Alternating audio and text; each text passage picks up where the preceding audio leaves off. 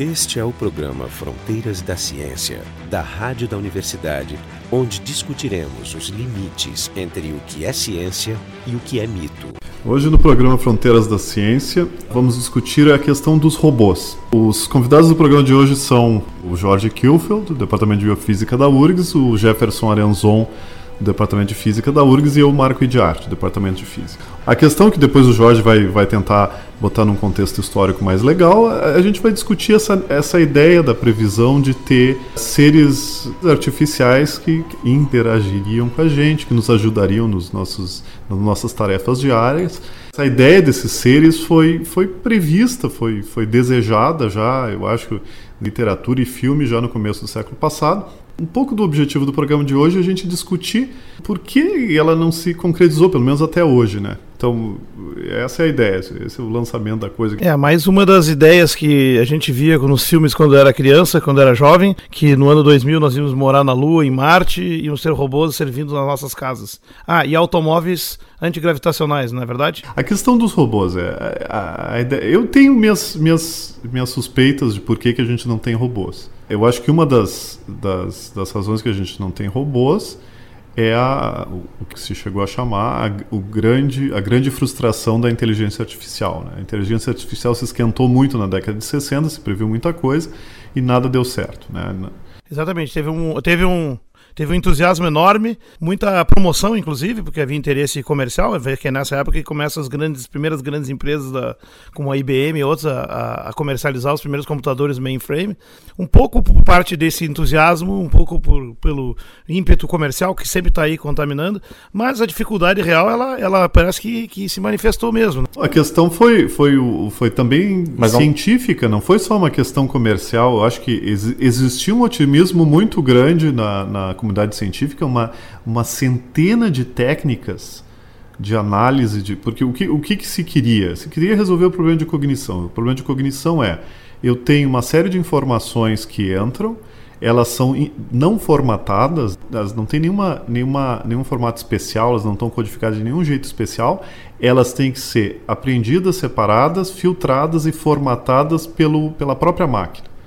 Né? A máquina tem que decidir a importância dos, dos, dos estímulos, ela tem que codificar do jeito melhor e aí resolver problemas usando essa, esses dados. Então, teve uma série de técnicas nesse sentido que foram desenvolvidas e, e, e, foi, e o número delas foi, foi, proposto e desenvolvido assim, em um tempo espantoso, em 10 anos.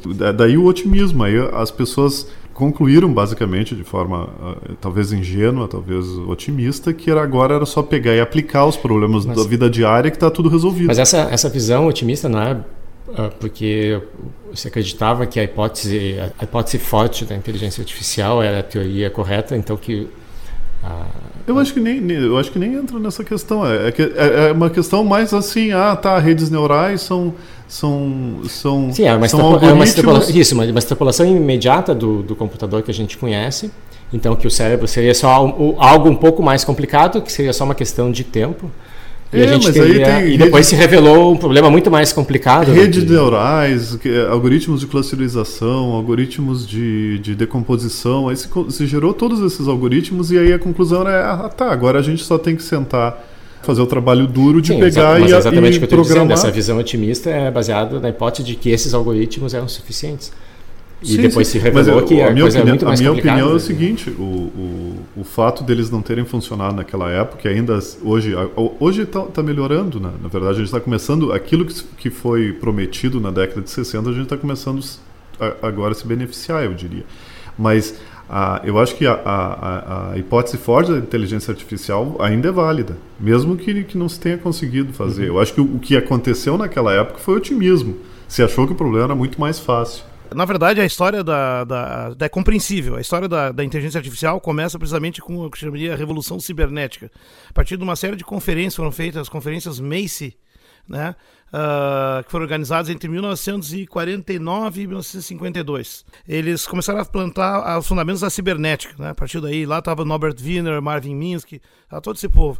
E o entusiasmo começou ali. A, a, ali partiu de algumas observações bem simples do pós-guerra, de que tinha analogias muito interessantes entre os primeiros circuitos eletrônicos dos primeiríssimos computadores ou circuitos eletrônicos, com ah, os desenhos anatômicos do circuitaria do córtex. Aí então a ideia da analogia, ó, o cérebro, o encéfalo é um computador, ela se grudou como uma craca. E isso foi posto a teste a partir dos, durante os anos 50 inteiros com o primeiro pulso da, da inteligência artificial, até chegar no Perceptron, onde foi, digamos, testado ao limite o que era possível fazer com esse tipo de circuito. A ideia do Perceptron era bem simples, era dizer assim, ó, ah, eu, eu vou construir a unidade básica de processamento neural. E qualquer processamento mais complicado vai ser uma, uma, uma combinação quase linear, quase aditiva dessas, dessas unidades básicas. Então, e aí... Esse neurônio. É, então, é, vamos dizer, um sistema artificial, uma, uma ideia artificial mais baseada numa arquitetura neural, que é um pouquinho diferente dos computadores que a gente conhece, que tem um processador serial. Olhando uma definição clássica, fala lá que os perceptrons de camada única eram capazes apenas de aprender o que se chama é, padrões separáveis linearmente. É só esses. Né? E aí era impossível eles aprender funções como, por exemplo, shore. Ou exclusivo. É, então, ou seja, praticamente metade da lógica tradicional é incapaz de ser processada num circuito desse. Então, como é que tu vai fazer raciocínio? Né? Tudo isso foi mal entendido, na minha opinião, porque o, o, o Marvin Minsky e o Simon Pepper, eles, eles publicaram esse livro onde eles destruíam o Perceptron. Mas foi um exagero. No fundo, eles disseram assim, ah tá, o Perceptron que seria o, o, que, o que o Rosenblatt propôs como sendo a unidade mínima, ela não é a unidade mínima. Tu precisa uma coisa um pouquinho maior e aí tu conseguiria fazer todas as operações lógicas que tu precisava. Mas isso foi um grande banho de água fria na época. E todo mundo até culpam o, o, o pessoal esse, o Minsky e o, e o Papert, culpam eles de ter atrasado 10 anos a, a área justamente porque eles deram esse banho de água fria. Mas foi, impor foi importante porque é, foi importante porque o entusiasmo era meio excessivo mesmo, entende? Estavam, digamos, muito otimistas e ao mesmo tempo se desenvolvia outras técnicas como sistemas especialistas, reconhecimento de, de padrões e nenhum deles estava se dando muito bem naquela época, nos anos 60, porque os computadores eram muito ruins. Os computadores eram muito ruins, os problemas extrema, extremamente complicados. É, a pretensão era grande. O, o Minsky escreve num, num livro dele uma coisa muito interessante que ele diz, que ele, uma frase muito singela que ele diz o, o difícil é fácil e o fácil é difícil. É isso que ele quer dizer. Para a sociedade da mente ele diz isso. O, o, difícil é fácil, o fácil é difícil. O que quer dizer? Tudo que nós humano, humanos consideramos difíceis, um computador faz facilmente. Mas tudo que o humano considera absolutamente fácil, o computador não consegue fazer. Que é, por exemplo, reconhecer voz, reconhecer escrita, produzir texto, que a gente faz com uma facilidade imensa, o computador tem uma dificuldade imensa. Esse é o programa Fronteiras da Ciência. A gente está discutindo a questão dos robôs. O nosso site é o frontedaciencia.urgs.br. O que é um robô? Um robô é uma máquina. Então, é difícil definir robô. Eu fiquei surpreso lendo na Wikipédia e em outros textos, né? Que não é trivial o que é um robô. Tanto não é. Não tem consenso também, né? É, o próprio Engelberger, que é um dos primeiros aí a fazer a robótica industrial, ele diz assim: Eu não sei definir um robô, mas eu sei o que é um quando eu o vejo. Na verdade, essa frase também, ela vai, se já não deixou de ser verdade, ela vai deixar logo, né? Porque mesmo em filmes de ficção científica, a gente só descobre que tem um robô no final do filme. É, não, porque né? eles são, eles, eles são, porque... são misturas, são, parecem muito humanos. Mas eu, eu, eu, sem ler nada sobre definição de robô, robô é um, é um, um autômato no sentido que, por exemplo, ele não é manejável por... Ele é autônomo. É, ele é autônomo ele, ele é automático, né? Ele não é manejável por, de, por longa distância por radiofrequência. Não, um drone, verdade, por tem... exemplo, um drone não é um robô. É, mas é considerado. É na, ah, ele é. Bom, eu tô dizendo, não, é. não na minha definição. É. Um drone não seria um robô. Ele seria manejado, ele seria manejado de distância. Então ele, ele é autônomo, ele é autômato, ele tem comportamentos a lá humanos. Ou seja, a gente reconhece. Ele pode ser um cubo, ele pode ser um cubo, mas a gente tem que poder reconhecer que ele está fazendo coisas como um, um, humano, talvez um cachorro, alguma coisa. É uma máquina que faz tarefas que a gente ou não pode ou não quer fazer. É, ele toma decisões, ele tem cognição. A ideia é que são robôs, se eles incorporam alguma característica, né, como por exemplo movimento, operação de membros, extremidades, sens eh, percepção sensorial e manipulação do ambiente e exibição de comportamento inteligente à la humano, como tu disseste. E outra coisa interessante que existe em uma aceitação cultural diferenciada da ideia de um robô, especialmente um parecido com o humano, né, que no Ocidente, os países europeus europeus, Estados Unidos e outros, isso é visto de uma forma meio assustadiça, uh, temerosa, né? Robô como uma ameaça, um risco de tomar o lugar do, da humanidade, etc. Aquela coisa da ficção científica uh, das anti-utopias. Enquanto que nos países asiáticos, na, especialmente no Japão e Coreia, eles são fanáticos por robôs. A ponto que, isso me surpreendeu, esse dado aqui é interessante, metade uh, de todos os robôs do mundo estão na Ásia mais 50%. 32% na Europa e 16% na América do Norte. É uma loucura isso. Então o Japão é o país que maior número de robôs. Eles introduziram os robôs para acompanhamento, os robôs para animais de estimação, robôs. Até vou fazer o relato, então. hoje eu e o Jefferson fomos nesse museu. O Art et Métier. O Art et Métier, que tinha justamente essa, essa exposição sobre robôs. Ela, ela tenta cobrir uma, uma certa. Ela começa com autômatos. Né, de... Relógios, por exemplo. Relógios, você começa com relógios. Primeiro fiquei frustrado, porque eu achei que ela, é, é para o lugar que ela estava, ela podia ser uma exposição muito melhor do que ela era. Mas a, a, questão interessante era o seguinte: é, tu, tu, vai, tu vai varrendo, é, como eu disse, começou com relógio, depois vai mostrando bonequinhos, a corda, que, que são tem bonequinhos que se mexem, que o olhinho mexe, assim, que nem bonecas que, de, de, de, que crianças brincam, brincam e vai indo, vai indo, vai indo, e depois aí tu, tu ah, tem uma outra parte interessante que aparecem os robôs da jornada ah, de guerras, Guerra nas Estrelas, do Exterminador do Futuro. Então aparece. Na verdade, a parte mais interessante da exposição para mim foi ver os, os, os bonecos da, dos filmes. Que eles tinham os bonecos dos filmes. É, os, a exposição ela é linear. E ela está em ordem crescente de, de complexidade. De complexidade então, do futuro, né? Está chegando tem, no futuro. E tem uma, uma linha bem clara que a gente vai vendo robôs pouco interessantes, né? Eles vão ficando humanoides. Eles, eles, vão ficando humanoides, eles vão ficando eles cada começam, capazes de coisas mais complexas. É, eles, mas eles começam como um relógio, depois uns bonequinhos, depois uns, uns carrinhos, depois umas esteiras, e, e depois vai, e vai, e vai aparecendo os bracinhos. Os bracinhos são tortos primeiro, parecem umas chaves de. como é, umas, uns alicates, depois vai ficando uns dedinhos. E na exposição tem uma fronteira bem clara entre realidade e fantasia, né? Até uma, um certo ponto são robôs que existem e além deles são os robôs de filmes. E essa, e essa fronteira coincide também com os robôs interessantes e os não interessantes. Todos os robôs interessantes eles estão juntos, estão na parte de ficção. Né? Os robôs que existem são, são, obviamente, obras fantásticas de tecnologia, de engenharia, mas assim, é um robô que consegue caminhar, um robô é. que consegue simular uma dezena de expressões faciais. Não, e depois, e depois o, o, vamos dizer, o mais assustador e deprimente é que na exposição o que é demonstrado como sendo de, do, do maior nível de desenvolvimento são os militares. Isso é um fato, os robôs militares são os mais avançados. E, eu não vou, eu não vou dizer que, que, que não existem opções, porque como tu, tu falou do, da questão do, da, da percepção sobre o que é um robô na Ásia, todos os robôs que eles são desenvolvidos mais para demonstrar emoções e com isso fazer companhia pessoas, eles, eles, todos eles são desenvolvidos na Ásia. Aquele o iBot, né, que é um cachorrinho, mas vê a diferença importante, marcante é o seguinte, os, os robôs cuja função deles é demonstrar emoção, eles são frágeis, os membros deles, as mãos, elas não são úteis para manejar objetos. Eles estão ali só para eles fazem pose eles têm olhos às vezes, eles têm orelha, no caso do iBot, eles têm orelhinhas, é um cachorrinho, né? Ele tem orelhinha, tem o um rabinho.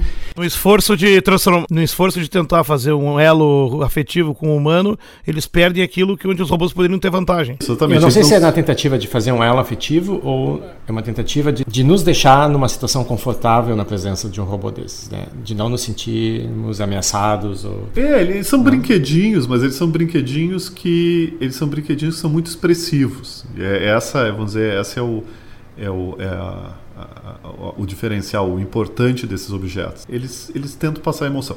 Agora, robôs não robôs semi-humanoides, assim, mais grosseiros, mas e tal, é, o governo da Coreia do Sul já decidiu que entre 2015 e 2020 eles vão querer que em cada casa na Coreia do Sul tenha um robô. Pelo menos um robô. Na verdade, muitas já tem, né? É uma coisa diferente, né? É outro ponto de vista. É legal essa diferença. O, aparentemente, os que são mais desenvolvidos do ponto de vista de, de caminhar com patas, de, de fazer manipulações, são esses militares. Tem uns assustadores, a gente vê, a, a exposição essa não mostra, ela tem filmes que a gente pode ver no YouTube, de robôs que, que são robôs de guerra. Deixa eu fazer que nesse momento o governo Obama é responsável pela maior campanha de assassinato em massa feita por drones, esses robôs aviões médio porte que estão atacando no Afeganistão. É, isso aí eu não chamaria de robôs, eles, eles são manipulados. Mas eles são, eles, eles são pilotados, mas eles têm autonomia em situações onde exige tomar decisão rápida. Então, eles são considerados robôs sim. E é um problema sério, porque tem toda a discussão ética, né? No, no jornal inglês, o, o The Guardian,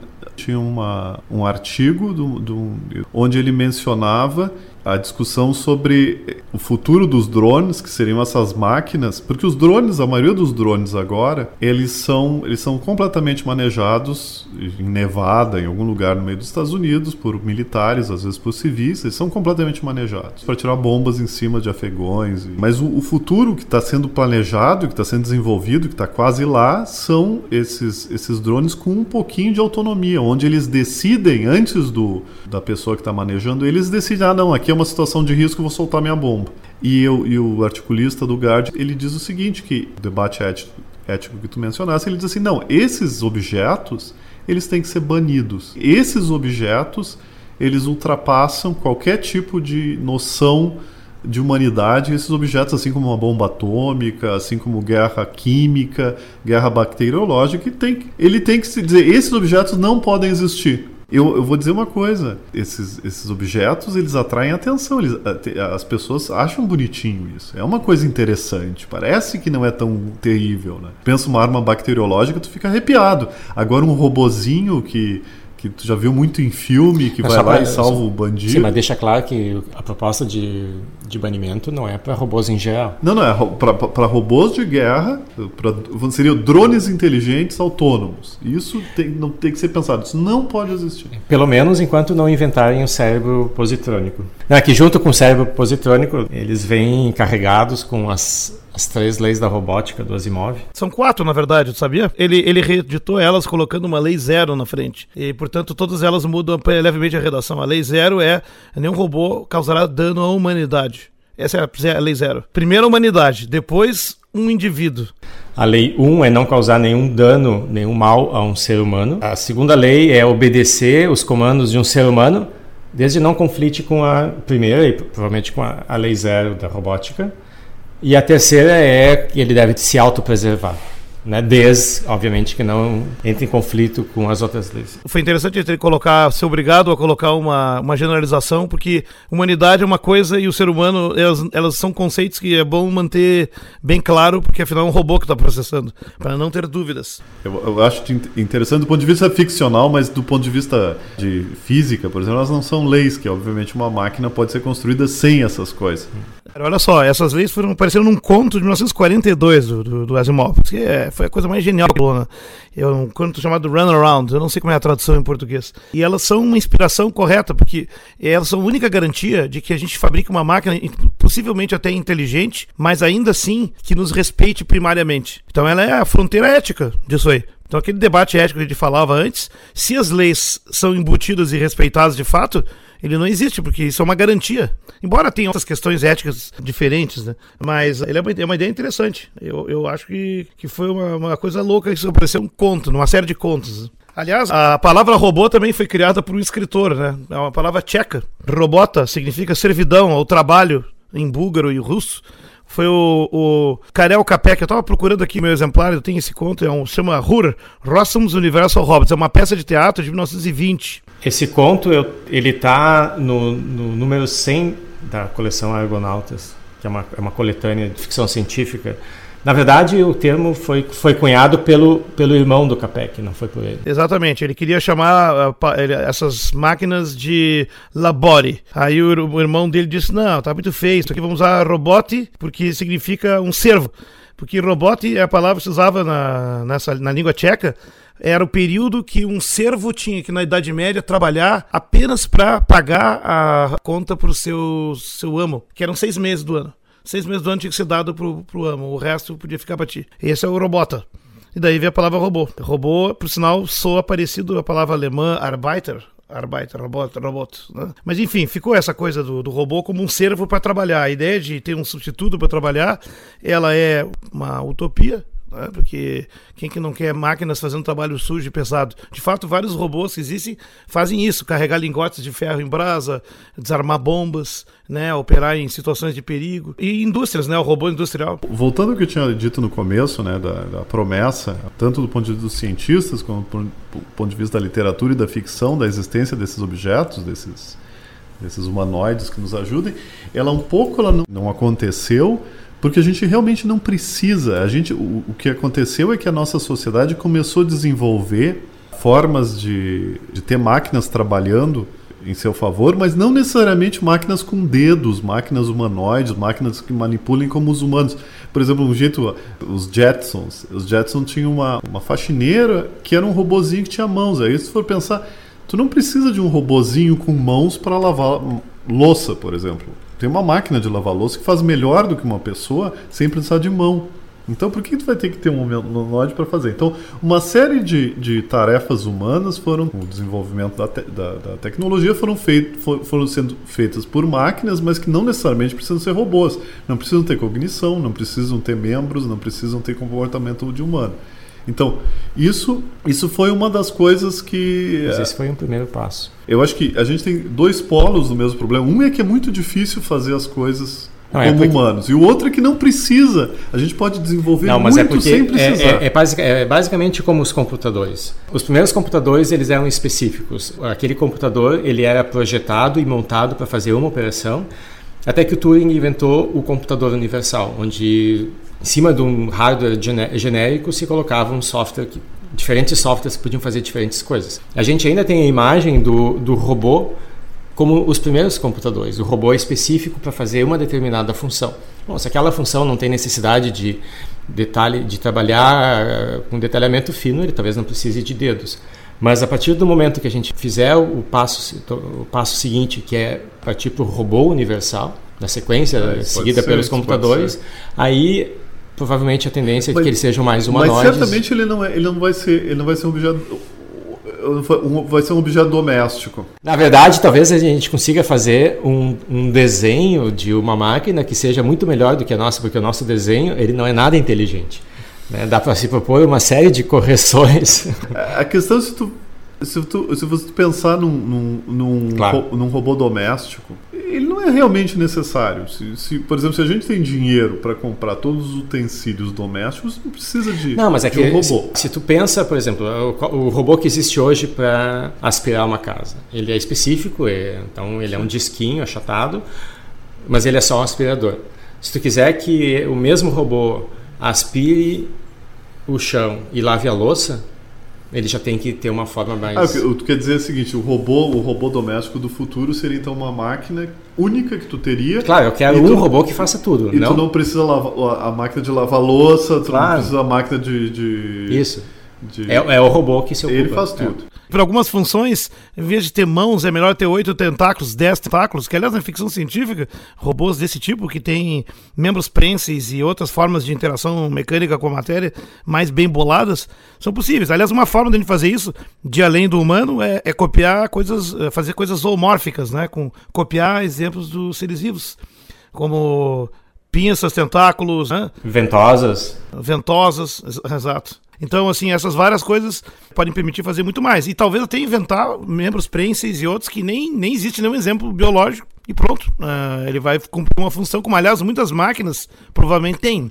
Eu duvido que tenha surgido por seleção natural animais que têm chaves Phillips uh, como membros. E, na verdade, a gente não precisa nem se preocupar tanto assim em projetar os robôs inicialmente, tendo já todas as características. Eles podem imitar o processo de seleção natural e irem se modificando sozinhos. Uma outra. Ah, eu vou voltar nas minhas explicações porque robôs não existem, né?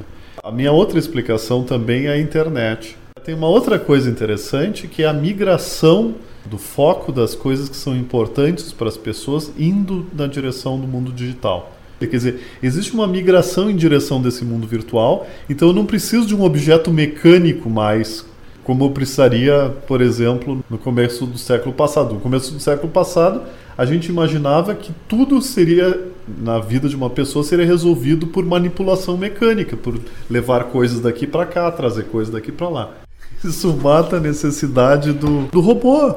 Eu, eu acho que essas, uma coisa não inviabiliza a outra. Né? Eu acho que a gente não, pode andar na, na, direção de resolver problemas virtualmente, não, mas... mas é... uma proposta de futuro. Talvez daqui a 50 anos a gente não vai estar com os robôs maravilhosos nos ajudando em casa, não. A gente vai estar simplesmente parado num canto da casa completamente absorvido no mundo virtual onde não precisa nada mecânico não, mas acontecer. igual tu ainda precisa de serviços básicos que tu precisa comer, viver, limpar. É, eu quero fazer uma observação sobre esse negócio da substituição, que é um dos medos ocidentais. Por que, que no Ocidente há uma rejeição à ideia do robô? Há um mal-estar, assim, uma espécie de tabu, não sei, não sei qual é a palavra mais adequada, que é o medo da substituição que talvez tenha a ver com a nossa cultura do trabalho, né? Luterana lá, antiga e tal. É bom lembrar, isso é interessante, nós estamos gravando esse programa em 2012, e 2012 é o bicentenário do levante ludita, 1812, quando Ned Ludd e outros liderou aquela destruição em massa de máquinas na Inglaterra, que em questão de meses foram destruídas quase 6 mil máquinas, que era um percentual significativo do total de máquinas então existentes na Inglaterra. O ludismo, esse movimento ludita, ele não é, foi a primeira vez que aconteceu, nem a última. Ele foi apenas esse episódio recebeu o nome por causa do, de um dos autores que era um porta-voz, né? Mas na verdade o, o que houve foi uma revolta contra a perda de empregos porque algumas máquinas a vapor e outras que estavam sendo instaladas causavam desemprego e que evidentemente era um problema para uh, muitas pessoas. Então uh, vamos combinar que se máquinas entrarem ali para substituir o trabalho de qualquer um de nós, é inevitável que nós não fiquemos felizes com isso. Então, talvez uh, essa falta de sensibilidade sempre aconteceu. Não se trabalhou, por exemplo, a introdução regulada dessa alternativa com, por exemplo, o desenvolvimento de alternativas de trabalho e outros que, que garantisse a renda das pessoas. Ou seja, ok, entra com as máquinas, mas se é para o benefício de todos, as pessoas não podem ficar sem ter o que comer. Entende? Porque no Ocidente a sobrevivência está associada à troca da mão de obra por pecúnia, por, por pagamento. É, então realmente é um problema muito sério. Nem todas as sociedades são organizadas assim. Quer dizer, não é, não é tanto o medo, o medo da, da dominação, mas o medo da obsolescência, né? Porque no, eu fico, eu, às vezes eu fico pensando não, é, é, é, é, mas é grave esse negócio. Na verdade, a rigor, a aceitação completa das máquinas para não haver um risco, pelo menos da perda do trabalho, ela só é possível no contexto de uma coisa como o socialismo. Porque aí ela não vem realmente competir contigo já tem garantias por ser um humano, por, por ter direitos humanos, né? Ah, e de fato o, levante ludita ele não foi uma destruição de máquinas gratuita por um ódio ao progresso, como é vendido, né? Até eu estava lendo um texto que saiu agora muito bom de um historiador, dizendo que é uma interdição conceitual para debater o ludismo, né? Porque evidentemente a, a lógica do progresso é muito importante né, no Ocidente, você quer defender ele loucamente em todos os ângulos. E aí, é, é, esse tipo de problema pode estar acontecendo agora também. Né? Nós vemos um pouco de ludismo em alguns movimentos, que está errado até um certo ponto, mas está correto em outros. Porque, afinal, como dizia o velho, o velho Niemeyer, que acabou de morrer depois de um século e quatro anos, né? o que importa é a vida. Né? É, é que a situação é interessante, porque ao mesmo tempo pode, é, ela é interessante no sentido difícil, porque, obviamente, é bom para um ser humano que ele deixe de trabalhar nas minas né? Que seria bom que tiver um robô trabalhando nas minas, mas é, é ruim para os mineiros que estão vivendo hoje se eles perderem os seus empregos, né, por causa de robôs que trabalham nas minas. Então é uma questão sempre difícil de resolver. Principalmente com 7 bilhões de pessoas. Né?